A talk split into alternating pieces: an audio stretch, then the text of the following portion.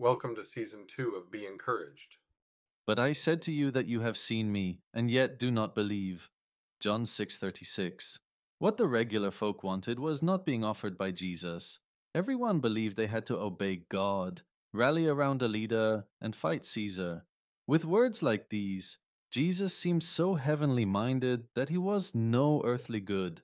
The Jews wanted an economic system honoring the law of Moses, with God blessing their efforts.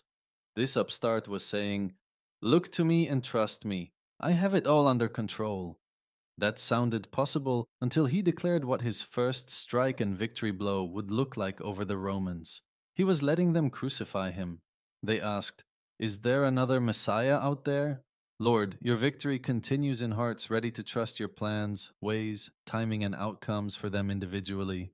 I bow to you and submit to your will.